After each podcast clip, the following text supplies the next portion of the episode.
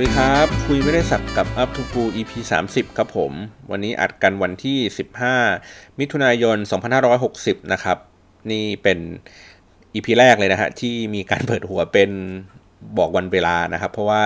การสแตมป์เป็นวันเนี่ย ก็จะได้รู้ว่า อ๋อ เรากำลังพูดถึงเหตุการณ์ในวันอะไรนะครับ เรื่องราวจะเป็นยังไงในช่วงเวลานั้นนะครับ เวลาย้อนกลับมาฟังอีกสัก 10 ปีข้างหน้า ถ้าซาวคลาวไม่เจ๊งกันไปก่อนนะฮะ ก็จะได้รู้ว่า อ๋อ เหตุการณ์ในช่วงเวลานี้มันเป็นอย่างไรนะครับ ก็หายกันไป 2 สัปดาห์ครับ มีงานทำค่อนข้างหนักหน่วงอยู่เหมือนกันนะครับ แต่ก็ก็มีเรื่องดีๆเยอะในช่วงสองสัปดาห์ที่ผ่านมานะครับ ก็คือสะสางตัวงานอะไรอย่างนี้เรียบร้อย เขียนวิทยานิพนธ์ในบทที่4นะครับซึ่งเป็นบทที่ค่อนข้างที่จะละเอียดที่สุดนะครับ ก็เรียบร้อยส่งไปให้อาจารย์เมื่อสักประมาณวัน 2 วันก่อนเนี่ยแหละนะครับ อาจารย์ก็ค่อนข้างที่จะแฮปปี้เพราะว่าทวงกันมาเป็นปีแล้วครับ ก็ไม่ส่งกับเขาสักทีหนึ่งนะครับ ก็ กำลังคิดอยู่ว่าถ้ามันดำเนินการอะไรทุกอย่างเสร็จภายในปีนี้แหละนะครับ ผมก็คงจะต้องมี EP หนึ่งที่มาเล่าถึงตัววิทยานิพนธ์ไอตัวชิ้นนี้ให้ฟังนะครับ เพราะว่ามันค่อนข้างมีความสำคัญต่อการทำงานของผมเองด้วยนะครับ แล้วก็เป็นความรู้ที่ตั้งใจที่จะรวบรวม แล้วก็แชร์ให้กับคนที่ทำงานในอุตสาหกรรมนี้นะครับ โดยเฉพาะอย่างยิ่งคนที่ ทำเกี่ยวกับเรื่องของโทรทัศน์นะครับ ให้เขาอ่านแล้วก็ทำความเข้าใจถึงวิธีการถึงกระบวนการต่างๆ ที่ที่จะทำให้รายการโทรทัศน์มันประสบความสำเร็จบนโซเชียลมีเดียมากขึ้นนะครับ ก็คือจริงๆผมผมรู้สึกว่าผมไม่อยากจะเก็บ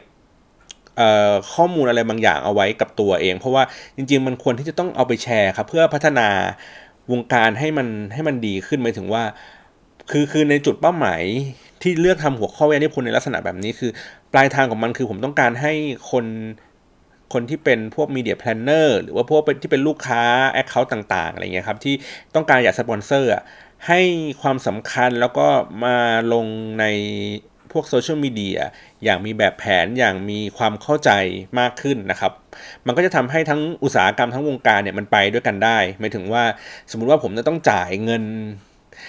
เพื่อซื้อแอดโฆษณาอะไรบางอย่างในรายการทีวีหนึ่งล้านบาทนะครับแต่ว่าผมอาจจะไม่มีเงินเยอะมากขนาดนั้น ผมอาจจะมีแค่หลักแสน2องแสนสามแสนแต่ว่าถ้าเกิดเรามีข้อมูลมีวิธีการอะไรอย่างเงี้ยต่างๆนะครับเขาก็สามารถที่จะเลือกลงทุนผ่านทางโซเชียลมีเดียก็ได้เหมือนกัน หมายถึงว่าผมก็สามารถที่จะเลือกสปอนเซอร์ตัวที่เป็นแพ็กเกจของออนไลน์อย่างเดียวเลยนะครับเพื่อจะได้ลดต้นทุนว่าโอเค เขาจะได้ไม่ต้องไปลงในรายการทีวี ดังนั้นแล้วเนี่ยในขณะเดียวกันก็คือรายการทีวีเองก็จะ มีรายได้ที่หลากหลายมากขึ้นนะครับ ไม่ได้เน้นแต่เรื่องของการไทยอินแบบ The Face ที่เราเห็นว่าโอ้ยไทยอินจนเรารู้สึกเบื่อนะครับ คือมันมีวิธีการหาเงินได้ได้หลากหลายมากขึ้น มันก็เลยจะทำให้ความอิสระในในในเรื่องของความคิดการนำเสนอเนื้อหารายการโทรทัศน์แบบใหม่ๆเนี่ยก็จะหลากหลายขึ้นนะครับ แล้วก็ผู้บริโภคเองอะคือหรือผู้ชมเองก็จะมีทางเลือกมากขึ้นนะครับในการรับชมรายการที่ มีคุณภาพ อะไรประมาณนี้นะครับ ก็เลยก็เลยมีความตั้งใจทำในตรงนี้ไป ก็นี่แหละเพิ่งส่งไปนะครับ แล้วก็ใน EP นี้แหละก็คือว่าเนื่องจากว่ามันมันเลทจากจากเวลาปกติมาพอสมควรนะครับ เพราะว่าผมหายกันไป 2 สัปดาห์เนาะแล้วก็ปกติผมจะมาทุกวันพุธกันวันนี้มาเป็นวันพฤหัส ก็เลยมาเล่าเรื่องสบายๆแล้วกันนะครับ ก็คือเรื่องที่ได้ไปที่สิงคโปร์เมื่อสักประมาณสัปดาห์ก่อนนะครับ ต้องเกริ่นอย่างนี้ก่อนนะครับว่าผมค่อนข้างที่จะได้ไปสิงคโปร์บ่อยนะครับ พูดเหมือนดูดีนะ เหมือนเหมือนมีคนเรียกร้องอะไรสักอย่างให้ไป จริง ๆแล้วสิงคโปร์เนี่ยเป็นเป็นประเทศแรกเลยครับที่ที่ผมเริ่มเดินทาง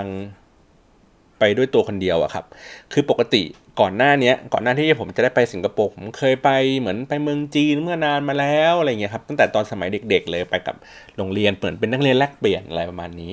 แล้วก็เราก็ได้ไปผมก็จำไม่ได้นะว่าผมได้ไปที่ไหนบ้างอาจจะไปแบบมาเลยแบบแวบๆไปกับที่บ้านนะครับ ก็ส่วนใหญ่ก็คือเวลาเดินทางไปต่างประเทศเงี้ยก็ไม่ค่อยได้ไปคนเดียวเท่าไหร่นะครับ ก็เป็นประเทศแรกแหละที่ไปคนเดียวนะครับ แต่ว่า การไปสิงคโปร์คนเดียวเนี่ยผมไปในครั้งที่ 2 ที่ผมได้ไปสิงคโปร์ครั้งแรกคือไปกับรุ่นน้องนะครับที่มหาลัยก็ไปเที่ยวกัน แล้วก็ครั้งที่ 2 ก็ลองไปคนเดียวดูบ้างนะครับ ก็เลยรู้สึกว่ามันเป็นมันเป็นประเทศเอาผมผมไม่รู้สึกว่ามันคือประเทศอะผมรู้สึกว่ามันเป็นเหมือนเมืองหนึ่งอะนะครับ ที่เรารู้สึกว่าเราไปแล้วมันมีความสนุกอยู่หลาย ๆ อย่าง ผมก็เลยจะมาเล่าให้ฟังว่า เอ้ยมันสนุกยังไง เพราะว่า เวลาพูดว่าไปสิงคโปร์อย่างเงี้ยครับ คนก็จะถามว่าเฮ้ยไม่เบื่อบ้างหรอ เพราะว่าตัวสิงคโปร์เองเนี่ยเหมือนไม่ว่าใครไปหลาย ๆ ที่ไปหลาย ๆ ครั้งเนี้ยมันก็จะบอกว่าเริ่มน่าเบื่อ เหมือนไม่มีที่เที่ยวใหม่ ๆ อะไรเงี้ยครับช้อปปิ้งก็ไม่เพลิดเพลิน เพราะว่าข้าวของมันก็ดูแพงนะครับ แล้วก็อาหารการกินก็ไม่ได้หลากหลายอะไรมาก แล้วมันมันก็มีดีอยู่แค่ว่า มันเดินทางไม่ไกลใช้เวลามันสองชั่วโมงในการบินจากบ้านเรานะครับ แล้วก็ค่าเดินทางในการบินไปก็ไม่ได้แพงอะไรมากประมาณนี้ เชื่อไหมครับว่าครั้งหนึ่งอะผมเคยนั่งเปิดตัวที่เป็นพาสปอร์ตตัวเองอะแล้วดูว่าผมปีหนึ่งอะผมไปสิงคโปร์กี่ครั้งนะครับ ปีที่มากที่สุดน่าจะสักประมาณปี 2 ปีที่แล้วเนี่ยแหละ ผมไปสิงคโปร์ในปีเดียวกันนะครับห้าครั้งฮะไป แบบสองเดือนครั้งสองเดือนครั้งราวๆนี้เลยนะครับ ก็ไปด้วยเหตุผลหลาย ๆ อย่างนะครับ บางครั้งก็ไปเที่ยว บางครั้งก็พาแฟนไปเที่ยว บางครั้งก็ไปหิ้วของอะไรแบบนี้นะครับแล้วบางทีก็ไปเรื่องของงานนะครับ เพราะว่าออฟฟิศเฮดออฟฟิศของของที่ออฟฟิศของผมเขาอยู่ที่สิงคโปร์นะครับ ก็เลยคิดว่า เอ๊ไหนๆเราไปสิงคโปร์หลาย ๆ ครั้งอะไรเงี้ยครับ ก็พยายามหา มุมมองหาสถานที่ใหม่ ๆ หาวิธีการคิดหาทัศนคติหรืออะไรบางอย่างนะครับที่ที่คนสิงคโปร์เขามีเขารู้สึกนะครับ หรือว่าในมุมมองที่นักท่องเที่ยวบางครั้งอาจจะไม่ทันได้เห็นนะครับ เพราะว่าเราไปเวลาเราไปเที่ยวที่ไหนไงครับเราจะนึกถึงแต่เป้าหมายที่เราจะไปว่า เอ๊ะ เราจะไปดูนั่นดูนี่ถูกไหมฮะเราจะไปช็อปนั่นช็อปนี่เราจะไปกินนั่นกินนี่ แต่อาจจะแบบไม่ได้เห็นในเรื่องของ สภาพโดยรวมหรือว่าในบริเวณอื่น ๆ ที่มันไม่ใช่เป็นสถานที่ท่องเที่ยวนะครับ ก็เลยในเทปนี้ก็เลยแบบจะมาเล่าเรื่องให้ฟังว่าสิงคโปร์มันมีอะไรหลาย ๆ อย่างที่ที่เราอาจจะไม่เคยเห็นหรือว่าไม่เคยรู้สึกมาก่อนนะครับโอเค ทีนี้โดยปกติก็คืออย่างที่บอกว่า เอ๊ะการไปสิงคโปร์มันไปง่ายมาก ๆ เลยครับ ก็คือจองตั๋วเครื่องบินไปนะครับ ก็ หลักๆเลยก็จะมีแอร์เอเชียมี Lion Air นะฮะ มี Jetstar นะครับ แล้วก็มี Tiger Airประมาณนี้ อันนี้ไม่นับรวมพวก full service พวกการบินไทย Singapore Airlines อะไรแบบนี้นะครับ ผมก็บินกันมาทุกสายการบินแล้วครับ ยกเว้นการบินไทย ผมเคยนั่ง Singapore Airlines ด้วยซ้ำเพราะว่านายผมเหมือนช่วงแรกๆที่ไป train ที่สิงคโปร์เขาก็ซื้อตั๋ว Singapore Airlines ให้ แล้วก็เขาก็กระซิบข้างหูผมบอกว่ากินให้มันเยอะๆหมายถึงว่า ไปอยู่บนเครื่องแล้วกินให้หนำเลยครับ เอาให้คุ้มเพราะว่าค่าตั๋วมันแพงอะไรแบบนี้นะฮะก็การเดินทางไปอย่างที่บอกว่า 2 ชั่วโมงนะครับสายการบิน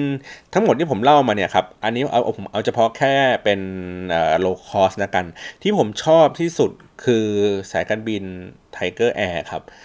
Tiger Air เอ้ยมีจริงๆมีรถสกูตด้วยนะ ผมก็เคยนั่งไอ้พวกสกูตอะไรอย่างเงี้ยนั่นแหละ นะครับจากสกูตก็จะเป็นเครื่องใหญ่หน่อย อันนี้ถ้าเกิดเป็นที่เหลือจะเป็นเครื่องลำเล็กๆนะครับ ผมบอกว่าผมชอบตัวที่เป็น Tiger Air มากที่สุด เพราะว่า 1 คือมันขึ้นที่สุวรรณภูมิครับ ผมใกล้บ้านผมมากๆเลย ผมนั่งรถไฟฟ้าประมาณ 2 สถานี ก็จะถึงสุวรรณภูมิได้เลย ผมเคยเหมือนนั่งมาลงดอนเมืองครับ แล้วนั่งแท็กซี่เข้าบ้านอีกทีนึงผมต้องบวกตังค่าแท็กซี่อีก 300 บาทนะครับ เพราะฉะนั้นแล้ว ซื้อตั๋วเครื่องบิน low cost หรืออะไรก็ตามเนี่ยถ้าเกิดว่ามันต้องไปขึ้นหรือลงที่ดอนเมือง ผมจะต้องบวกค่าตั๋วผมเข้าไปอีกอีกสามร้อยบาท เพราะฉะนั้นแล้วเนี่ยผมก็ซื้อที่สุวรรณภูมิไปเลยครับ เพราะว่าสุวรรณภูมิเองอะที่มันขึ้นอยู่ที่สุวรรณภูมิมันจะมีแค่เอ่อ Tiger Air นะครับกับตัวที่เป็น Jetstar สองสายการบินเนี้ยเขาจะบินอยู่ที่สุวรรณภูมิเป็นหลักนะครับ ไม่ได้มีชุดอยู่ที่ดอนเมือง ผมก็เลยเลือกสองเนี่ยสองสองสองสายการบินอันนี้นะครับ แต่ว่า Jetstar ราคาแทบไม่เคยถูกเลยครับ คือความถูกของ range ของตั๋วที่ไปสิงคโปร์นะครับ ถ้าเกิดคุณได้ตั๋วในราคาที่ถูกกว่า 4,000 บาท อันนี้ผมจะเรียกว่าถูกนะครับ ยิ่งถูกกว่า 4,000 เท่าไหร่นะครับ3,000 5ผมเคยได้แม้กระทั่งแบบพันนิดๆอะไรอย่างนี้ก็ยังมีนะครับ แต่ว่ามันต้องจองล่วงหน้านานๆนะครับ แต่ว่า range range ราคาที่พอรับได้การไปสิงคโปร์คือ 4,000 บาท ถ้าแพงกว่า 4,000 บาท ผมไม่ค่อยแนะนำใน low cost นะครับก็คือว่าคุณอัปเกรดเพิ่มอีกนิดนึง คุณก็จ่ายเป็นตัวที่เป็น full service อะไรอย่างนี้ก็ได้นะครับ แต่ว่านั่นแหละเวลาเราดูตัดสินใจเลือกว่าเฮ้ยชุดตั๋วช่วงไหนไปสิงคโปร์มันถูกนะครับ ให้ดูจากราคา 4,000 ตัวนี้เป็นหลักนะครับ ก็ผมบิน Tiger Air เพราะว่าโดยค่าเฉลี่ยแล้วไม่ว่าผมจะ ซื้อล่วงหน้านานๆ หรือว่าซื้อใกล้ๆระดับประมาณสัปดาห์ 2 สัปดาห์ ผมมักจะเจอตั๋วที่ราคาราวๆเนี่ยครับ คือประมาณสัก 4,000 หรือ 4,000 บวกนิดๆนะครับผมเวลาผมซื้อตั๋วเนี่ยก็ถ้าเกิดมี 4,000 บวก 4,200เนี่ยครับก็จะเป็นการโหลดน้ำหนักกระเป๋าได้ขาได้ขาหนึ่งประมาณนี้นะครับ ก็ ก็เลยแบบเออโอเค ได้ตั๋วถูกก็คือเจอตั๋วราคาไม่เกิน 4 0 0 0น่ะค่อนข้างบ่อยใน Tiger Air นะครับแล้วก็อย่างที่บอกคือมันขึ้นที่สุวรรณภูมิมันก็เลยง่ายนะครับก็ประหยัดตังค์ไปอีก 300 ค่าแท็กซี่อย่างผมบอกกันแหละผมก็แค่เลือก flight ดีๆ ว่าไป flight สักสายๆนะครับสักสิบโมงอะไรอย่างนี้จะได้ออกเดินทางง่ายๆ สบายๆหน่อยไม่ต้องตื่นเช้าเกินไปนะครับ แล้วก็ขากลับก็อาจจะเลือกสักมันค่ำๆเย็นๆนะครับเพื่อที่จะมีรถ พวกมอไซค์รับจ้างเข้าบ้านได้อะไรแบบนี้นะฮะก็นั่นแหละลองเลือกดูครับว่าว่าเป็นยังไงทีนี้ถ้าเรื่องของสายการบินเนี่ยผมก็เจอประสบการณ์หลาย ๆ อย่างเหมือนกันนะ เวลาไปสิงคโปร์ด้วยสายการบินต่างๆนะครับอย่างที่บอกว่า Tiger Air เนี่ยก็สบายๆครับไม่มีอะไรมากเลย ground ก็เป็นคนไทยนั่นแหละ ก็คือ ground ของสนามบินนะฮะก็ไม่มีอะไรแอร์ก็ไม่ค่อยสวยเท่าไหร่ ดูเป็นคนมาเลสิงคโปร์อะไรอย่างนี้ซะเยอะนะครับ ก็จะดูอารมณ์เป็น ผู้โดยสารหลักๆ ของไทเกอร์แอร์ก็จะมีชาวจีนนะครับ มีแขกบ้างนิดหน่อยนะครับ แล้วก็ฝรั่งนิดหน่อยอคนไทยมีบ้างผสมผสมกันเนี่ยเพราะนั้นเนี่ยหนึ่งในสี่นะครับก็จะมีเนี่ยแขกจีนฝรั่งไทยประมาณนี้ แต่ถ้าเกิดเป็นเจ็ตสตาร์นะครับก็จะเป็นฝรั่งเยอะหน่อย ฝรั่งก็อาจจะราวๆห้าสิบเปอร์เซ็นต์นะครับแล้วก็จะจะมีเป็นพวกจีน นะครับแล้วก็ไทยก็ค่อนข้างส่วนน้อย แต่ถ้าเกิดว่าเป็นพวกแอร์เอเชียหรือไลน์ออนแอร์อะไรอย่างเงี้ยครับก็จะเป็นไทยสักประมาณห้าสิบหกสิบแล้วที่เหลือจะเป็นจีนประมาณนี้นะครับ ก็พอเหมือนมาตรฐานของเขาเรียกนะผู้โดยสารจะเป็นแบบหนึ่งเพราะฉะนั้นเนี่ยความเจี๊ยวจ๊าวความอะไรอย่างเงี้ยก็จะคนละอย่างกันนะครับ ที่ผมแบบไปสัมผัสมานะ ก็คือเอ้ยเนี่ยก็คืออย่างที่บอกว่า happy ในตัวที่เป็นไทเกอร์แอร์ที่สุดทีนี้ มันมีความประหลาดในบางครั้งผมเคยเล่าในทวิตเตอร์แล้วล่ะว่าผมเคยเจอคือเนื่องจากว่าผมไปสิงคโปร์บ่อย การไปสิงคโปร์ข้อดีของมันก็คือว่าคุณมีแค่พาสปอร์ตอันเดียวครับ แล้วก็ไปถึงที่นู่นปุ๊บคุณก็ไปกรอกใบตอมอเข้าก็คืออาจจะต้องมีที่อยู่ที่ที่ที่สิงคโปร์นะครับอาจจะเป็นที่อยู่โรงแรมเองหรือว่าที่อยู่บ้านเพื่อนอะไรอย่างนี้ก็ได้ก็กรอกไปนะครับ แล้วก็เข้าเมืองได้ง่ายเขาก็ไม่ถามอะไรมากมาย เพราะว่าน่าจะเป็นชาติในอาเซียนเหมือนกันนะครับ ทีนี้ผมเคยเจอก็คือว่า กราวของสายการบินไลออนแอร์นะครับ ก็เหมือนพยายามให้ผมอะเหมือนว่าโอเค ผมบอกว่าผมจะไปนี่นี่ แล้วเขาก็บอกว่าให้ผมไปกดตังมา เพื่อเป็นหลักฐานว่าผมไปแล้วผมมีตังนะ กดตังมาให้ดูสองหมื่นนะครับผมก็เลยงงว่า เอ๊ะ ผมก็ถามเขาว่า ผมไปสิงคโปร์บ่อยมากเลยนะ ลองดูในพาสปอร์ตผมได้เลยผมไม่เคยมีครั้งไหนที่ที่ที่ตอนเช็คอินกระเป๋าเช็คอินของของสนามบินนะครับ ของสายการบินไหนไหนเลยอะ่ะ ต้องมาให้ผมมากดตังโชว์ว่าผมมีตังเข้าประเทศเขาสองหมื่นผมก็ถามเขาว่าอ้าวแล้วถ้าเกิดสมมติว่าผมไม่ได้ถือเงินสดอะไรมากขนาดนั้น แต่ผมมีวงเงินบัตรเครดิตอะไรเงี้ยมันมันมันแล้วแล้วเขาจะดูยังไงว่าผมมีวงเงินบัตรเครดิตเหลือเท่าไหร่อะไรเงี้ยครับเป็นเป็นเรื่องที่แบบ ไม่เข้าใจเหมือนกันว่าทำไมถึง ถึงมีมาตรการอะไรแบบนี้คือผมผมก็เข้าใจแหละนะว่าอาจจะเป็นการสุ่มสุ่มตรวจเขาเขาพูดมันว่า ถ้าโดนส่งกลับเนี่ยเขาก็ไม่รับผิดชอบ ผมก็บอกว่าอ้าว ก็ผมไม่เคยโดนส่งกลับเลยผมเดินทางไปค่อนข้างที่จะบ่อยด้วยซ้ำอะไรแบบนี้นะครับและและหลังจากนั้นคือผมก็ไม่เดินทางด้วยไลออนแอร์อีกเลยนะครับไม่ว่าจะเป็นในประเทศหรือว่าต่างประเทศเพราะผมรู้สึกว่ามันประหลาดประหลาดนะครับโอเค ทีนี้เมื่อเราบินไปถึงปุ๊บอย่างที่บอกก็คือกรอกใบตอมออะไรเรียบร้อยเสร็จสรรพนะครับทีนี้เทคนิคอย่างหนึ่งก็คือว่าผมจะบอกว่าสนามบินที่สิงคโปร์นะครับหรือว่า Changi Airport เนี่ย มันเป็นสนามบินที่ติดอันดับโลกนะ มันเป็นสนามบินที่ดีที่สุดติดประมาณติดท็อปไฟอย่างเงี้ยในทุกๆ ปีเลยนะครับ เพราะฉะนั้นแล้วคุณควรที่จะดื่มด่ากับสนามบินที่ดีที่สุดในโลกก่อนนะครับ ถามว่ามันมีความแตกต่างอะไรกับสวนภูมิบ้านเรานะครับ ผมว่าอย่างแรกเลยคือมันผมรู้สึกว่ามันไม่ต้องเดินเดินไกลอะ่ะคือคือคงอาจจะเดินไกลเหมือนกันแหละนะ แต่ว่า เวลาเขาดีไซน์พวกทางเดินดีไซน์เอ่อฟาซิลิตี้ต่างๆ ข้าวของต่างๆ มันดูไม่ลกเหมือนบ้านเราอะครับนะมันมันถึงแม้ว่าอาจจะไม่ดูโปร่งแบบบ้านเรานะ แต่ผมรู้สึกว่ามันดูเป็นระบบระเบียบมากกว่าดูป้าย อะไรอย่างนี้ก็ดูง่ายเห็นชัดนะครับ คนไม่จอแจไม่ไม่ไม่มีความรู้สึกว่าแบบต้องต้องต่อคิวยาวๆ เป็นคอขวดอะไรแบบนี้นะครับ ทุกอย่างจะดูเรียบร้อยดูเป็นระบบไปสมดแต่ถามว่า บ้านเรานี่แย่หรือเปล่า ผมบอกว่าก็ไม่นะ ผมเคยไปเจอที่เออโอซาก้านะครับ ตอนที่ต้องต่อต่อคิวเข้าสนามบินอะอันนั้นก็ไม่ไหวเหมือนกันก็วุ่นวายนะครับแต่ว่าที่ที่สิงคโปร์ผมไม่เคยเจอความวุ่นวายอย่างนั้นเลย ก็คือว่าทุกอย่างดูเรียบร้อยดูง่ายได้นะครับ ดูปลอดภัยดูอบอุ่นดูสะอาดสะอ้านนะครับ มีเก้าอี้นวดเก้าอี้นวดไฟฟ้าครับแบบให้นั่งฟรีๆอะ วางตามจุดต่างๆนะครับ จุดที่พักก็จะมีเป็นแบบเหมือนปลั๊กไฟ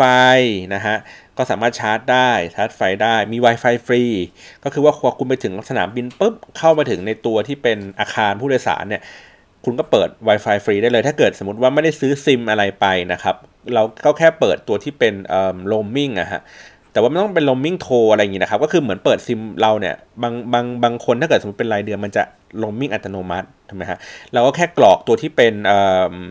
เบอร์โทรที่ประเทศไทยเบอร์โทรมือถือครับเขาจะส่งพวก SMS ตัวที่เป็น code register code ประมาณ 4 หลัก 5 หลักประมาณนี้นะครับ ส่งมาที่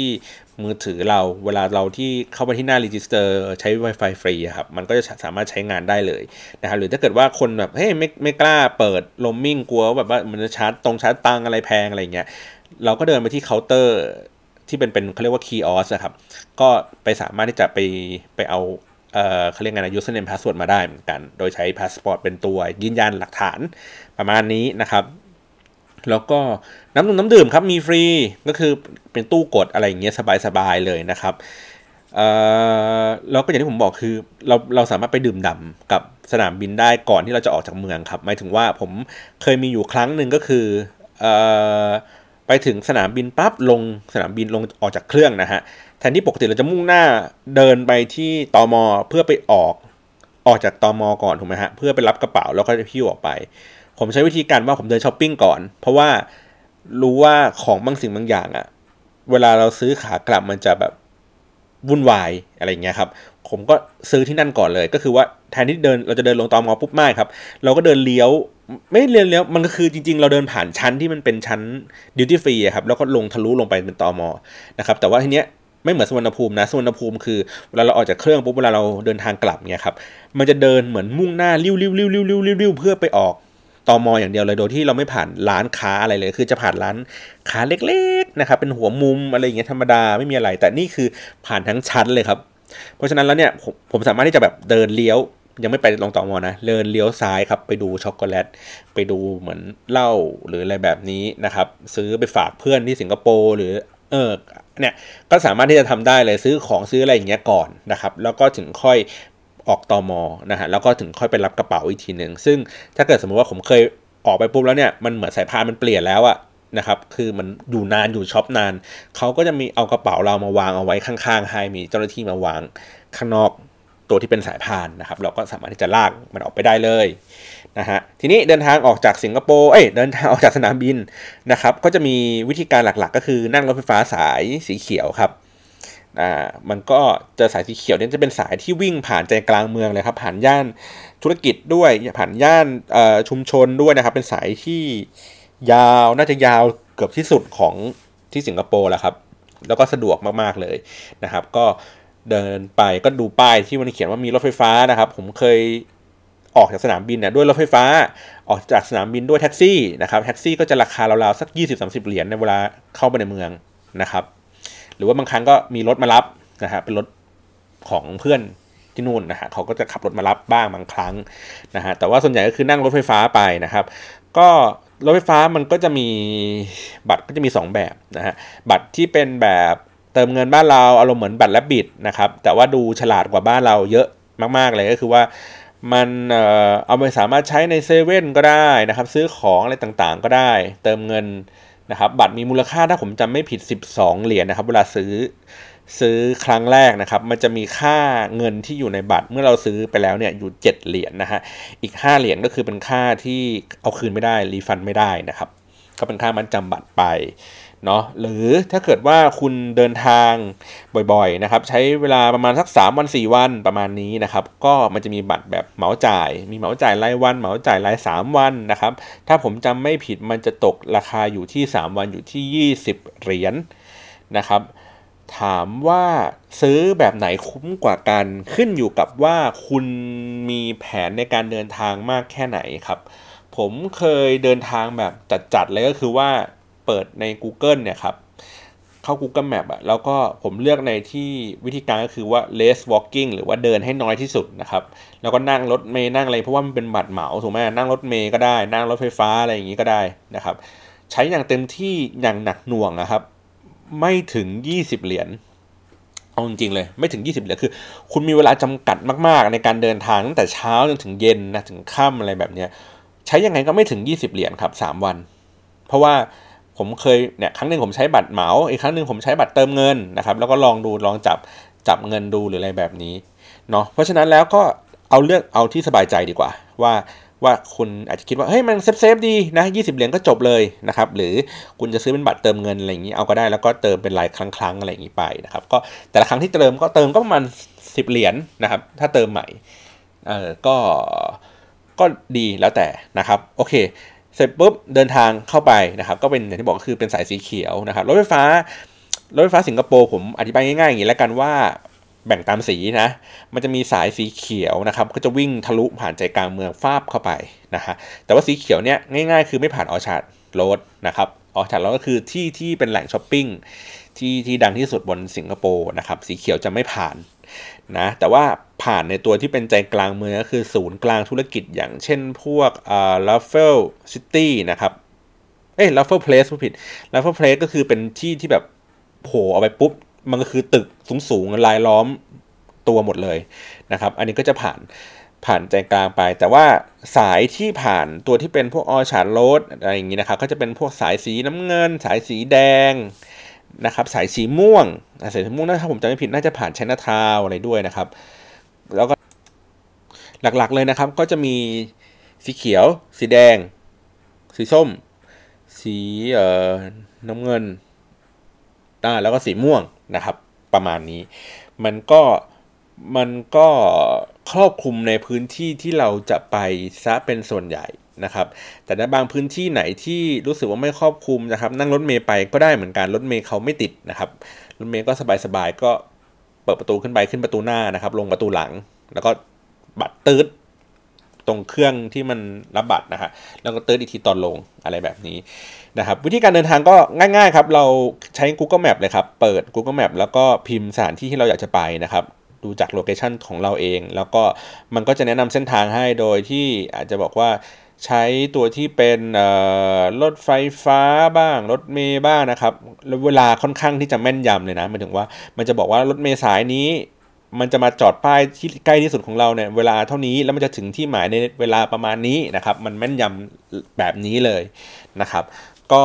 สะดวกสบายดีครับเดินทางที่สิงคโปร์นะทีนี้เกร็ดนิดนึงก็คือว่า ผมไปทันในช่วงที่เขาเพิ่งเปิดรถไฟฟ้าสีใหม่ครับ สี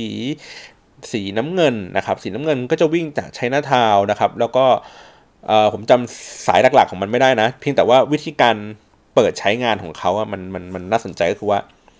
ปกติบ้านเราอย่างเงี้ยครับเราต้องทำทั้งเส้นก่อนถูกปะคือเราต้องทำประมาณผมยกตัวอย่างอย่างเช่น รถไฟฟ้าที่ที่ที่เพิ่งเปิดไปล่าสุดของเราก็คือสายสี ม่วงนะครับ ก็คือว่าเขาจะต้องแบบทำให้เสร็จประมาณ 10 กว่าสถานีอะสิกว่าสถานี สมมติสิบสองสถานีนะครับถึงค่อยเปิดทั้งระบบพร้อมกันปั้งพอเปิดทั้งระบบพร้อมกันเสร็จปุ๊บแล้วเราก็จะพักโครงการนี้เอาไว้อีกพักใหญ่ๆเลยนานมากๆเลยถึงค่อยไปเริ่มสถานีที่ 13 14 ต่อขยายเป็นส่วนต่อขยายไปอีกทีหนึ่งนะครับ สิงคโปร์เขาใช้วิธีการแบบนี้ครับเขาทำสายเขาทำระยะสั้นก่อน คือทำทีละเหมือนทำห้าสถานีนะครับ สมมุติว่ามันทั้งโครงการมี 20 สถานีครับเขาเลือก 5 สถานีตรงกลางก่อนนะครับ ตรงกลาง 20 สถานีนั้น แล้วก็ในแต่ละฝั่งก็ขยายเปิดเพิ่มสถานีขึ้นไปทั้งซ้ายทั้งขวาเพิ่มขึ้นเพิ่มขึ้นเพิ่มขึ้นเรื่อยๆจนกระทั่งมันครบ 20 สถานีนะครับ ก็คือเอาห้าสถานีก่อนเริ่มเริ่มทำนะครับ ไม่ต้องเป็นแบบรอเป็นสิบสิบสถานีแบบบ้านเรานะครับ แล้วก็ใช้งานค่อยๆ ใช้งานไปเรื่อยๆ ก็คือสามารถที่จะสร้างรายได้รองระบบ จริง ๆ ของมันไปเรื่อยๆนะครับ แล้วก็มันก็ทำให้เหมือนผู้ใช้งานก็มีความคุ้นเคยกับสถานีกับวิธีการหรืออะไรแบบนี้นะครับ แล้วก็ผมว่ามันมันมันมันคล่องตัวกว่าบ้านเราอะบ้านเราคืออย่างที่บอกคือว่ามันต้องรอให้มันครบทุกหลาย ๆ สถานีอะหรือว่ามันต้องรอแบบวาระพิเศษอะไรเงี้ยครับครบรอบนั้นครบรอบนี้ถึงจะเปิดใช้บริการ อย่างเป็นทางการซึ่งผมก็มองว่ามันมันสูญเสียโอกาสทางธุรกิจนะครับในการที่จะแบบเฮ้ยลองให้คนใช้ไปก่อนเลยนะครับแล้วก็ค่อยไปเปิด grand opening อะไรอย่างนี้ว่ากันไปนะครับโดยที่แบบว่าไม่ใช่ว่าทำสร้างเสร็จแล้วแล้วก็รอฤกษ์รออะไรอย่างเงี้ยมันผมว่ามันวุ่นวายนะครับอะโอเค ทีนี้เมื่อเราเดินทางเข้าไปนะครับ ก็แล้วแต่ว่าเราจะพักกันที่ไหนนะครับที่พักฮิตๆของคนไทยนะครับ ก็จะมีย่านชนะทาวนะฮะย่านชนะทาวก็จะอยู่ใจกลางเมืองเลยนะครับ มีของกงของกินอะไรอย่างนี้ แล้วก็ใกล้ที่ช้อปปิ้ง ใกล้ที่ท่องเที่ยว คือชนะทาวเองเดิน สามารถเดินไปประมาณ 15 นาทีครับ ไปที่เมืองไลออนที่เป็นไอสิงโตพ่นน้ำมันนั้นนะนะครับ ก็เดินไปได้ แต่ว่าค่อนข้างเมื่อยนะแล้วก็ คนไทยชอบไปพักประมาณแถวโบสคีนะครับโบสคีคักคีซึ่งอยู่ไม่ไกลจากตัวที่เป็นไชน่าทาวนะครับ แล้วก็เกลัง เกลังก็จะเป็นที่พักราคาถูกนะครับ แต่ว่าสภาพคุณภาพชีวิตก็จะแบบไม่ค่อยดีเท่าไหร่ ก็ดูเสื่อมโทรมนิดนึง ดูไม่เหมือนเป็นสิงคโปร์อะ ดูเหมือนเป็นทางใต้บ้านเราเหมือนเหมือนเราไปอยู่หาดใหญ่ ภูเก็ตอะไรประมาณนี้ครับ มันจะเป็นอารมณ์ประมาณนั้น เพราะว่าตึกก็จะเป็นตึกตึกเตี้ยชิโนโปรตุกีสคนจีนก็จะดูเยอะๆ ดูสกปรกสกปรกหน่อย เป็นย่านที่เขายังแบบเหมือนเป็นย่านที่อยู่อาศัยอะของคนอีกระดับหนึ่งประมาณนี้นะครับ ก็ผมจำได้เลยเมื่อก่อนผมตอนที่ผมไปเที่ยวครั้งแรกอะผมไปนอน ผมไปนอนย่านเกลังครับ ก็โรงแรมก็เดินไกลออกจากรถไฟฟ้าประมาณสักเอ่อแปดร้อยเมตรนะครับ ความพีคของมันก็คือว่าปากซอยผมเนี่ยมีคือไม่ใช่เป็นปากซอยถัดจากที่โรงแรมผมพักอยู่ประมาณสองตึกนะครับ เป็นเหมือนห้องครั้งห้องชั่วคราวอะครับ ก็คือว่ามีเคอรี่นะฮะเคอรี่ยืนอยู่หน้าทางเข้านะครับ สามารถที่จะดีลเคอรี่ได้เต็มที่เลยฮะแล้ว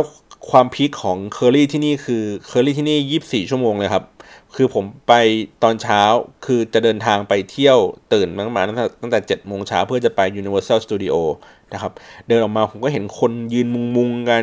คนแบบดูหนาแน่นผมนึกว่าเอ๊ะมากินข้าวเช้ากันปะวะอ้าวไม่ใช่กำลังยืนดิวเคอรี่อยู่นะฮะ ก็โอ้คนที่นี่เขาไม่เหมือนบ้านเราบ้านเราคือเคอรี่เขาจะยืนกันดึกๆ ถูกไหมฮะ ยืนสองสองสองสองสามทุ่มยืนในที่อับอับมุมมุมอันนี้ยืนหัวมุมถนนเลยครับ แล้วก็ดิวตรงนั้นเลย คนมุงมุงอะไรอย่างนี้ก็เลยแล้วก็เนี่ยพอดีลกันได้เสร็จปุ๊บเดินเข้าตึกเลยอีกประมาณห้าสิบเก้าเดินขึ้นฟึบไปเลยเรียบร้อยเสร็จดีลกันง่าย ๆ สุด ๆ เลย แล้วก็สภาพอาหารอาหารอะไรเงี้ยครับความสงสารอะไรเงี้ยไม่มีคือเราเราตอนเด็กๆเรามีความเชื่อว่าเฮ้ยประเทศสิงคโปร์มันเป็นประเทศที่มีระเบียบพี่เฮี้ยถูกปะหมายถึงว่ามันมี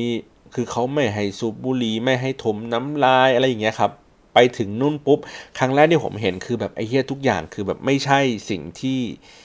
ที่เราคิดเลยอะ่ะคือถึงแม้ว่ามันอาจจะไม่มีหมากหมากฝรั่งตามพื้นถนนนะแต่ว่ามันก็ผมก็เห็นคนก็ดูบุหรี่ถมน้ำลาย อะไรแบบเนี้ยขยะก็เหม็นเหม็นน้ำเยิ้มเยิ้มนะครับ คนก็ดูไม่ได้สะอาดสะอาดอะไรมากมาย ไม่ได้เป็นระเบียบอะไรมากมายขนาดนั้น ก็เลยเหมือนความรู้สึกว่าเอ้ความเชื่อที่เราเคยมีต่อประเทศนี้มันอาจจะแบบถูกปลูกฝังมาแบบหนึ่งอะสอนสอนก็แบบหนึ่งเวลาเจอ ในในความเป็นจริงก็คงเป็นอีกแบบหนึ่งอะไรประมาณนี้นะครับ ก็นั่นแหละที่พักก็จะมีหลายแบบที่ที่ผมอ๋อแล้วก็ช่วงนี้ที่เขากำลังฮิตกันที่คนไทยฮิตก็เพราะว่าราคามันไม่แพงมากนะครับ ก็คือย่านลาเวนเดอร์ย่านลาเวนเดอร์ก็คือนึกภาพว่ามันจะถึงเราจะถึงเกลังก่อนนะครับ เกลังก็จะอยู่ใกล้ๆกับสนามบินแต่คือใกล้ของมันคืออีกประมาณ6สถานีนะ แล้วก็สถานีประมาณที่ 8 ที่9เนี่ยครับก็จะเป็นลาเวนเดอร์ที่พักที่ยอดฮิตที่ผมไปแล้วบางทีแบบ ชอบไปพักที่นี่ก็คือเอ่อชื่อว่า V Hotel Lavender นะครับ ข้อดีของมันคือมันติดติดรถไฟฟ้าเลยครับ คือขึ้นออกจากสถานีรถไฟฟ้าปุ๊บเข้าโรงแรมเลยนะครับ แบบนั้นเลย แล้วก็ข้างล่างข้างใต้เนี่ยก็จะมีพวกร้านสะดวกซื้อมีเป็นร้านอาหารเป็น food court นะครับ ก็คือครบเครื่องกัน แล้วก็จาก V อะไรนะ V Hotel w a l e n d e r เออ Lavender เนี่ย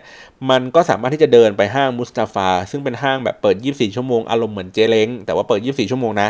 เป็นร้าน concept เดียวกันเลยครับ แบบนั้นเลยมีของทุกอย่างขายนะครับมีสามารถมีจุดแลกงงแลกเงินอะไรอย่างนี้ว่ากันไปนะครับ ก็คือเดินจากสถานีลาเวนเดอร์ไปได้นะครับ ประมาณสักไม่เกิน 10นาทีก็เดินไปถึงแล้วนะครับ แล้วก็ย่านนั้นก็เหมือนกำลังค่อยๆ บูมมั้งค่อยๆ เป็นย่านฮิปสเตอร์หรืออะไรแบบนี้นะ ก็จะมีร้านอาหารเก๋ๆบ้างมีเอ่อเป็นโฮสเทลน่ารักน่ารักอะไรอย่างนี้ กระจายกระจายตัวอยู่ในโซนนั้นนะครับ แล้วก็อีกโซนหนึ่งที่คนชอบไปพักกันก็คือพวกย่านที่เป็น Little India นะครับ ต่อมาในย่านช้อปปิ้งนะครับของที่สิงคโปร์อันดับแรกเลยก็ต้องเป็น Orchard Road อยู่แล้วนะครับ เป็นห้าง เยอะๆเต็มไปหมดเลยนะครับ ทั้งถนนเลยทั้งเส้นเลย นึกภาพว่าก็คงเป็นเหมือนสยามไล่จะไปถึงราชประสงค์ประมาณนี้นะครับ แต่ความดีงามของโซนนี้ก็คือว่า 1 คือทางเดินฟุตบาทกว้างมาก กว้างระดับที่ว่าทางเดินฟุตบาทนะครับ เอารถวิ่งกันประมาณสองสามเลนอะกว้างอย่างนั้นเลยถนนแม่งเรียบ คือนึกในใจว่าเหมือนออความกว้างนะ ความกว้างเหมือนเราเดินบนสกายวอล์กครับ จากเซนทรัลเวิลด์ไปสยามครับ อันนั้นคือฝั่งเดียวนะ คือความกว้างอะเท่ากับสกายวอล์กข้างบนนะครับ ฝั่งเดียว แล้วทีเนี้ยมันมีความกว้างสองฝั่งของของที่ Orchard Road นะฝั่งหนึ่งก็จะกว้างมากๆเลยอีกฝั่งหนึ่งก็จะพอเดินได้นิดหน่อยเบียดเบียดกันนิดนึง แต่ก็จะมีบางจุดหน้าห้างก็จะกว้างๆเลยอะไรแบบนี้นะครับ เดินสบายมากนะครับ ดูหญิงดูสาวอะไรเงี้ย ดูผู้คนเนี่ยเพลินเลยนะครับ มีเหมือนมีกิจกรรมเช่นบางครั้งก็จะมีแบบเหมือนดนตรี มีการแสดงอะไรอย่างนี้ของวัยรุ่นที่นั่นเปิดหมวกอะไรแบบนี้ ก็เป็นบรรยากาศที่ที่ดีนะครับ มีเนี่ยเดินแล้วก็หรือถ้าเกิดว่าคุณไม่อยากจะเดินบนฟุตบาทนะครับ ก็ทางเดินในห้างข้างใต้ครับ ก็จะเชื่อมกันหมด เนื่องจากว่านึกภาพว่ามันจะเป็นตึกติดติดติดติดติดติดกันหมดนะครับ ก็คือว่าถ้าเกิดสมมติเราเดินระหว่างที่ตึกหนึ่งเข้าไปตึก2เนี่ยครับ ถ้าเราไม่เดินข้างนอกตรงฟุตบาทเราก็เดินภายในห้างก็ได้ครับ มันก็จะทำทุกอย่างเชื่อมถึงกันหมดเลยนะครับ ซึ่งบ้านเราไม่มีแบบนี้พูดเลยนะครับ คือบ้านเราต้องเหมือนประมาณว่า คือเขามองเขามองในเรื่องของประสบการณ์นะครับ คืออันนี้ผมพิเคราะห์เองนะ หนูเขามองในเรื่องของประสบการณ์ในการช้อปปิ้งในการเดินจับจ่ายใช้สอย ถ้าเกิดว่าคุณทำให้มันทุกอย่างมัน smooth ไร้รอยต่อ ทุกคนเดินเดินเดินเดินเดินไปจนกระทั่งถึงสุดถนนเลยโดยที่เขาไม่รู้สึกว่ามันจะต้องแบบเปลี่ยนประสบการณ์อะไรใหม่ ๆ มันก็ทำให้เกิดความรู้สึกว่ามีประสบการณ์ที่ดีครับ แล้วก็อยากจำกลับมาอีกอะไรแบบเนี้ยแต่บ้านเราคือเรามองเรื่อง traffic เป็นหลักก็คือว่าถ้าเกิดเราอำนวยความสะดวก การเชื่อมระหว่างสองห้างเข้ามาด้วยกันมันทำให้ traffic ของคนของคู่แข่งเราอะมันอาจจะมากกว่าของเราก็ได้ คือการไหลเวียนอะไรเงี้ยคือเขาเขาก็เลยกักกันไม่ยอมกัน ถูกไหมฮะเพราะฉะนั้นเจ้าภาพของมันก็อย่างที่บอกคือเนี่ยอย่างที่เราเห็นนะมันก็จะต้องแบบทำอะไรประหลาดประหลาดอย่างนั้นแทนนะครับ คือแทนที่เราจะทำทางเชื่อมนะสมสมมตินะก็คืออย่างพารากอนมาเซนทันเวิลด์เนี่ยครับทางเชื่อมข้างล่างอาจจะไม่ต้องเป็นสกายวอล์กก็ได้ เป็นทางเชื่อมแบบใต้ดินนะครับเชื่อมต่อกันไปข้างล่าง แล้วก็ข้างล่างก็สามารถเปิดร้าน เพิ่มขึ้นได้อีกติดแอร์อย่างดีถูกไหมฮะคือทำให้คนมันไหลเวียนกันไปกันมาโดยที่เขาไม่รู้สึกว่าแบบว่าจะต้องแบบโอ้โหเดินออกมาห้าง โซนร้อนก่อนแล้วถึงเข้าไปโซนเย็นอีกทีนึง อะไรแบบเนี้ยก็ไม่ทำกันนะไม่เป็นไรก็อย่างที่บอกว่า เอ้ยเราก็ไปแล้วก็ไปไปเรียนรู้วิธีการคิดของคนที่นี่กันนะครับ ก็อะเมื่อกี้มีโซนช้อปปิ้งแล้วถูกไหมฮะโซนเที่ยวก็หลักๆเลยเราก็จะไปที่พวก Merlion นะครับ Merlion ในย่านนั้นก็คือโอ้ถ่ายรูปสวยครับ ก็จะมีตัวที่เป็นเอ่อเป็นอ่าวของเขาเป็นตึกนะครับอะไรนะ Marina Bay นะครับก็จะมีเป็นห้างนะ Marina Bay ก็จะเป็นห้างมีโรงแรมนะครับมีมีเหมือนข้างๆก็จะเป็นชิงช้าเป็นอะไรเงี้ยครับ landmark เขาค่อนข้างเยอะ แล้วเขาเขาจะมี landmark ใหม่เกือบทุกปีนะครับแล้วก็ในย่านนั้นก็จะมีตึกเก่า ผมจำชื่อโรงแรมไม่ได้แล้วแหละมันจะอยู่ฝั่งตรงข้ามคือมันจะมีถนนตัดนะฮะแล้วก็ ฝั่งหนึ่งก็จะเป็นตัว Merlion นะครับติดหน้าอ่าว อีกฝั่งหนึ่งก็จะเป็นตึกเก่าอาคารเก่าๆ ตรงนั้นจะเป็นโรงแรม ผมจำชื่อโรงแรมไม่ได้โทษที มันเป็นเอ่อเขาเรียกไงเหมือนไปสนีย์กลางของสิงคโปร์เก่าอะครับแล้วเขาดัดแปลงให้กลายเป็นโรงแรมอีกทีหนึ่งแล้วก็ผมว่าค่อนข้างที่จะคลาสสิกมากเพราะว่ามันจะมีรูปเก่าในสมัย ตอนนี้มันยังเป็นไปรษณีย์กลางของที่สิงคโปร์อยู่ และนึกภาพว่าความสำคัญของมันก็คือ มันอยู่หน้าอ่าวครับ ไปรษณีย์กลางบ้านเราก็คือ มันไม่ได้อยู่หน้าอ่าวนะมันอยู่อยู่ถัดออกมาจากหน้าอ่าวอีกทีนึงอยู่ตรงเหมือนเป็นด่านแรกของการที่จะเข้าไปในเมืองถูกไหมฮะอยู่แถวบางรัก ก็คืออยู่ริมแม่น้ำมันแหละ เพราะฉะนั้นแล้วเนี่ยเวลาเรืออะไรจะเข้ามาส่งไปรษณีย์ส่งพัสดุ มันจะต้องวิ่งผ่านหน้าอ่าวก่อน แล้วก็มาถึงตัวที่เป็นไปรษณีย์กลางบางรักนะฮะแต่ว่าที่สิงคโปร์คือมันเป็นอ่าวเลยครับคือสมัยก่อนคือมันเป็นหน้าอ่าวเลยก็คือออกมาจากทะเลปุ๊บแล้วมาจอดตรงนี้เลยเป็นท่าเรือ นะครับ ก็มันก็เลยมีความคึกคัก แล้วก็แบบไปรษณีกลางที่แบบใหญ่โคตรเลยนะครับเออแล้วก็ถัดออกไปจากตรงนั้นหน่อยนึงโซนนั้นก็จะเป็นเหมือนโซนสถาปัตยกรรมเก่าๆ สวยๆนะครับ เป็นโซนออฟฟิศอะไรแบบนี้นะส่วนตัวแลนด์มาร์กอื่น ๆ ที่น่าสนใจนะครับ ก็หลักๆ ก็จะเป็นพวก Universal Studio นะฮะ ก็นั่งรถไฟฟ้าไปไปอีกเมืองหนึ่งเอ้ยไม่เมืองไปอีกทางหนึ่งนะครับ คือในบรรดาทั้งหมดเนี่ยสถานที่ท่องเที่ยวผมผมคงเล่าไม่หมดหรอกนะ ก็ไปเปิดดูไปเซิร์ชดูเอาอย่างละกันนะครับ จะบอกว่าสิงคโปร์เองอะมีขนาดเขาบอกว่ามีขนาดประมาณสักเท่ากับกรุงเทพมหานครนะครับ แต่ว่าเวลาเราไปเที่ยวสิงคโปร์กันอะโซนที่เราไปกันบ่อยๆตั้งแต่ตั้งแต่สนามบินเนี่ยจนถึงโซนห้างจนถึงใต้สุดเลยก็คือเป็น Universal Studio อะ เหมือนเราเที่ยวแค่ซีกขวาริมริมหาดเขาเรียกว่า East Coast ครับ เที่ยวฝั่งนี้ฝั่งเดียวเลยครับ เราไม่เคยที่จะก้ากลายเข้าไปอยู่ในโซนที่มันเป็นในเมืองบนเกาะที่แบบลึกๆมากขึ้นใจกลางเกาะ หรือว่าไปโซนฝั่งซ้ายของสิงคโปร์เลยนะครับ เราจะเที่ยวแค่ฝั่งขวาอย่างเดียวเท่านั้นนะฮะมันก็เลยรู้สึกว่าเฮ้ยมันน่าเบื่อแต่จริงๆแล้วมันมีมันมีในในฝั่งขวาอย่างที่บอกคือมันมี สถานที่หลาย ๆ ที่ที่มันน่าสนใจมากเลยนะครับ ผมก็แนะนำว่าถ้าเกิดว่าอยากจะลองอยากจะลองไปเที่ยวในที่แปลก ๆ ดูลอง search ใน Google นะครับที่เป็นภาษาอังกฤษ หรือว่าลองดูในพวกทิป Advisor นะครับ หรือว่าแม้กระทั่งใน Google Map เองเนี่ย ลองดูลองค้นหาจาก สถานที่ที่มีเรตติ้ง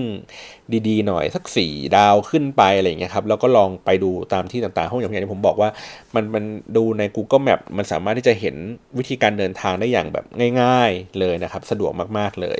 แล้วก็ตอนที่ไปครั้งล่าสุดเนี่ยมันมีเป็นแอปพลิเคชันให้เช่าจักรยานครับ ชื่อ o b i นะครับ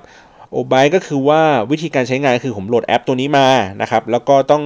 เอาบัตรเครดิตไปผูกกับมันไว้ มันก็จะมีเหมือนเป็นค่ามัดจำประมาณสัก4 49เก้าเหรียญประมาณนี้เพื่อที่จะประมาณว่าถ้าเกิดสมมติผมไปทำจักรยานหาย หรือทำจักรยานพังก็จะได้ริบริบตังในส่วนนี้ไปนะครับ แต่ว่าถ้าเกิดว่าไม่ได้ทำอะไรมันก็จะอยู่ spare ไว้อยู่อย่างนั้นนะครับมันก็จะไม่หักมันก็จะเหมือนเป็นล็อกวงเงินล็อกยอดเงินเอาไว้นะครับแล้วก็ทันทีที่สมัครเนี่ยมันก็จะได้เงินค่าเงินที่อยู่ในเครดิตอันนั้นมี 3 เหรียญนนะครับสเหรียญก็คือว่าในทุกๆ การปั่นนะครับ 10 นาทีแรกเนี่ยมันจะคิด 0.5 เหรียญนนะครับหมายถึงว่าถ้าสมมติผมมีอยู่ 3 เหรียญก็คือผมสามารถน่าจะปั่นได้มาสัก 6 ครั้งนะครับภายในระยะเวลาครั้งละ 10 นาทีนะครับจักรยานมันก็จะแบบเยอะมากนะครับทุกหัวละแหง แล้วก็มันก็อย่างที่ผมบอกคือเอ้ยเราจะเข้าคิดว่าสิงคโปร์เป็นเมืองที่มีระเบียบใช่ไหมไม่ ผมเคยเจอจักรยานอะที่ไอเนี่ยไอโอบายเนี่ยจอดอยู่ตรงหัวมุมสี่แยกเลยครับ ตรงทางมาลายเลยอะคือจอด คืออยากจอดไหนก็จอดเลยอะมันสเปะสปะมากเลย มันมันก็เลยงงๆว่าเอ๊ะทำไมเราเข้าใจมันเป็นบ้านเมืองที่มันมีระเบียบ มันก็ไม่ได้มีระเบียบอะไรขนาดนั้นนะครับ ก็จอดกันสเปะสปะอีเหละเขะขะอะไรอย่างนี้กันไปเพียงแต่ว่าเวลาเราไปเราก็แบบพยายาม save save ตัวเองหน่อย ก็คือว่าเออเราก็คงไม่ไปจอดตรงกลางแยกเหมือนเขาอะไปจอดในจุดที่ที่เป็นที่จอดจักรยานอะไรเงี้ยก็จะดีกว่า ทีนี้ในตัวแอปมันเนี่ยก็คือ อย่างที่บอกว่าเปิดมาแอปปุ๊บ นะครับมียอดเงินแล้วมันก็จะโชว์เป็นแผนที่มาว่า จักรยานที่อยู่ใกล้ที่สุดนะครับที่คุณสามารถใช้งานได้มันอยู่ตรงไหนบ้างในแผนที่นะครับแล้วก็เดินเดินเดินไปเจอจักรยานปั๊บมันก็จะมี QR code ครับเราต้องเชื่อมต่อบลูทูธกับมันนะฮะแล้วก็สแกน QR code เพื่อปลดล็อกจักรยานฮะก็เราก็พอปลดล็อกปุ๊บเรียบร้อยเราก็สามารถที่จะใช้จักรยานได้ มันก็จะจับเวลาตั้งแต่ตอนที่เราปลดล็อกแล้วนะครับ แล้วก็เราก็ปั่นไปภายใน 10 นาทีนี่แหละ 10 นาทีเสร็จปุ๊บ เราก็ถ้าเกิดสมมติเราปั่นไปเรื่อยมันก็จะคิดกินกินตังไปเรื่อยครับถ้าเกิน10นาทีก็ปั่นได้ไม่มีปัญหาอะไร แต่ถ้าเกิดว่าเราจะใช้เทคนิคก็คือไม่ไม่ถึง10นาทีปุ๊บโอเค จอดจอดแล้วล็อกปั้งอะไรแบบนี้ ก็ได้นะครับ แต่มันก็จะกินทีละ5เหรียญเอ้ย0.5เหรียญไปเรื่อยๆนะครับแล้วพอดีว่าช่วงนั้นในสัปดาห์นั้นคือเขาโปรโมทแอปตัวนี้พอดีก็คือ ทั้งเสาร์และอาทิตย์ได้ใช้งานฟรีนะครับอันนี้ผมก็เลยแบบโอ้สนุกเลยนะครับพยายามเลือกจุดที่ ไปในที่แปลกๆอะอย่างที่บอกก็คือว่าไปในที่ที่รถไฟฟ้ามันมันไปไม่ถึงอะมันหรือมันต้องเดินไปอีกมันเจ็ดร้อยแปดร้อยเมตรอะไรเงี้ยครับแล้วเราก็เลือกสถานีที่ใกล้ที่สุด จากจุดที่เรากำลังจะไป แล้วเราก็เลือกจักรยานขี่จักรยานไปที่จุดจุดนั้นนะครับ ก็ก็เลยสนุกดีนะครับ มีแอปไอ้พวกนี้ที่มันอำนวยความสะดวก แล้วก็จริงๆไม่ได้มีแค่ oBike นะครับ มันมีแอปพลิเคชันอยู่มันสักสองสามตัวที่ผมเห็นนะเขาก็จะแบ่งค่ายจักรยานเป็นสีสีครับ ถ้า oBike ก็จะเป็นสีเหลืองๆ ส้มๆ หน่อยนึง อีกอีกค่ายหนึ่งก็จะเป็นสีแดงๆอะไรแบบนี้นะครับก็เดินทางยิ่งง่ายเข้าไปใหญ่เลย เพราะว่าแค่รถไฟฟ้า รถเมล์นะครับ แล้วก็มีแอปตัวนี้อีกก็โอ้โหสะดวกเลยนะฮะทีนี้เรื่องของอาหารการกินก็อย่างที่บอกคือว่าค่าใช้จ่ายในการอาหารการกินเรานึกภาพว่าอาหารข้าวราดแกงนะครับหนึ่งเอ่อหนึ่งถึงสองอะสักสองอย่างก็ได้ ราคาจะตกอยู่ที่ประมาณสักสองเหรียญสามเหรียญนะผมจำไม่ผิดนะ เอ้ยสามหรือสี่เหรียญนี่แหละอ่าข้าวมันไก่ก็ได้ข้าวมันไก่ที่ดัง ๆของเขาเนี่ยจานแล้วมันสามบาทได้สามจุดห้าเหรียญนะครับ ทีนี้โอ้ยเรื่องราวมันคงมีเยอะแต่ว่าผมรีบตัดจบก่อนเลยแล้วกันว่าสุดท้ายเนี่ยก็คือว่าลองไปดูครับ ลองไปเที่ยวดูก็สนุกดีไปสิงคโปร์นะครับ ไปกี่ครั้งกี่ครั้งก็ บจะไม่เคยไปซ้ำๆกันเดี๋ยววันหลังเนี่ยผมก็ค่อยๆมาเล่าให้ฟังอีกแหละว่า ผมไปเจออะไรไปเรียนรู้อะไรนี่ผมแค่แบบเหมือนสิงคโปร์วันโอวันอะไรอย่างงี้ไปก่อนนะครับ สุดท้ายก็คือท้ายคลิปนี้ผมครั้งล่าสุดเนี่ยผมมีความตั้งใจว่าอยากจะไปลองข้าวมันไก่สิงคโปร์นะครับเนื่องจากว่าในเมื่อเราเป็นทริปที่เราไม่ได้ไปเที่ยวไหนเท่าไหร่แล้วเป็นทริปแดกเลยละกันนะครับ ก็เลยมีความตั้งใจว่างั้นเราไปกินข้าวมันไก่สิงคโปร์กันนะครับ ที่เขาบอกว่าข้าวมันไก่บ้านเราอร่อยกว่า นะแต่ก็เออไม่เป็นไรเราก็พยายามเปิดใจลองกินข้าวมันไก่สิงคโปร์ดู ซึ่งมันก็จะมีเอกลักษณ์อีกแบบหนึ่งนะข้าวมันไก่สิงคโปร์ก็จะเป็น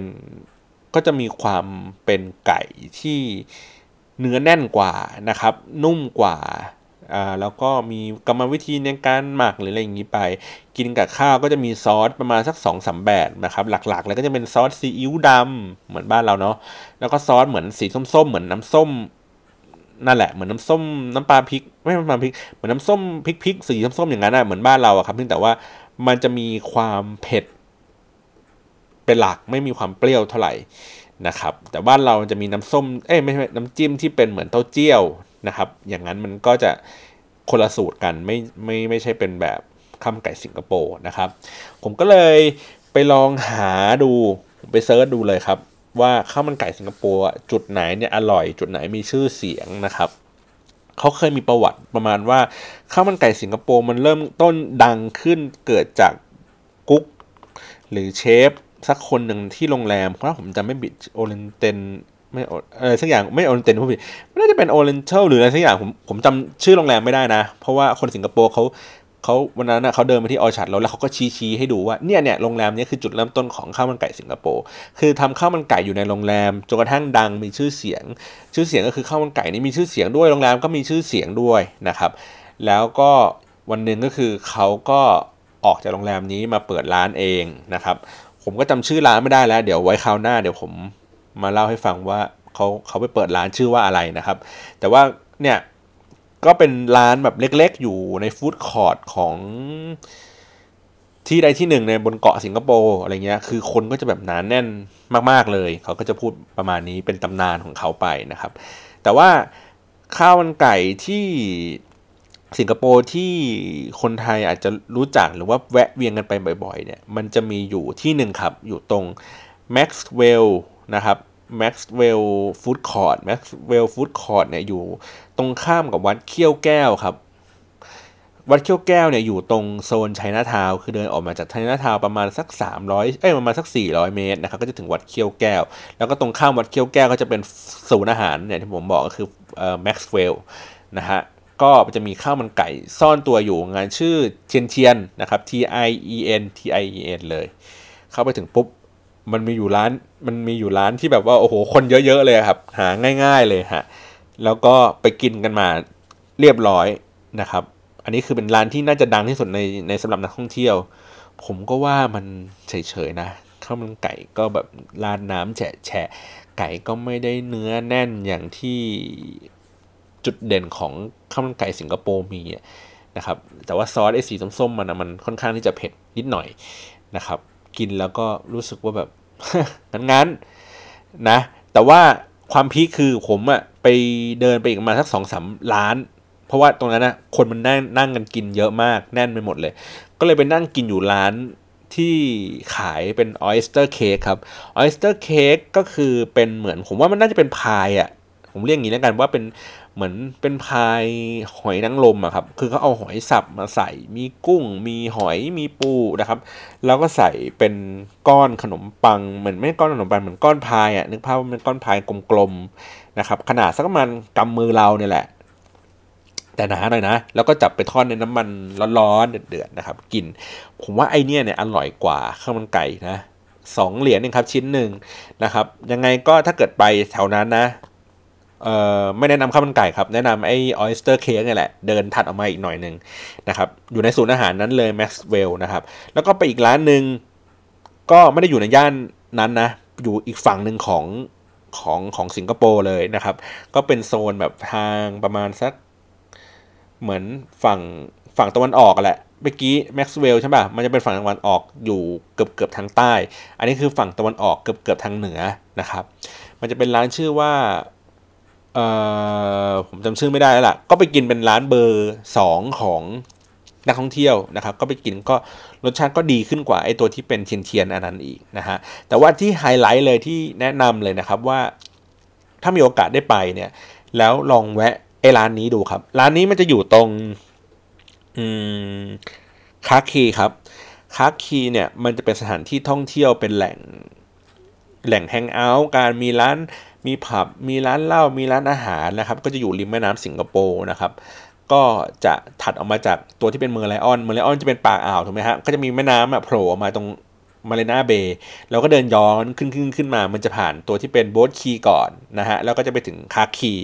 นะครับคาคีก็อยู่ถัดๆอยู่ใกล้ๆกับชันนาทาวห่างกันแค่สถานีรถไฟฟ้าอันเดียวนะครับ ก็ผมว่า คนน่าจะพอรู้จักกันแล้วเพียงแต่ว่าไอ้ร้านข้าวมันไก่ร้านเนี้ยครับ มันจะอยู่ตรงหัวมุมสุดของตึกแถวของคาคีครับคาคีจะมีสองฝั่ง ฝั่งหนึ่งก็คือฝั่งที่มันจะเป็นห้าง ถ้าผมจำไม่ผิดชื่อห้างโรบินสันหรืออะไรแบบนี้นะ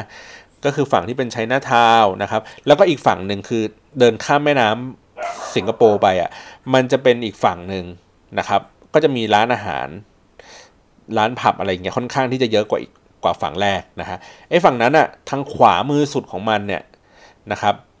มันจะเป็นเหมือนเขาเรียกไงไจโรสโคปหรือสักอย่างที่มันจะเป็นเครื่องเล่นที่มันแบบดีดตัว ก็คือไปนั่งอยู่ในเป็นลูกกลมๆอะครับ แล้วก็ตึ๊กๆแล้วก็เด้งปุ้งขึ้นไปสูงๆอะไรเงี้ยครับมันจะมีเครื่องเล่นที่อยู่อยู่ข้างหน้าเลย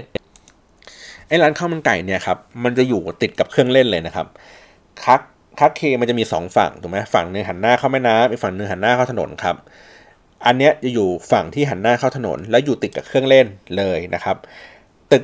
คือร้านมันเนี่ยก็จะเป็นเหมือนเป็นร้านแถว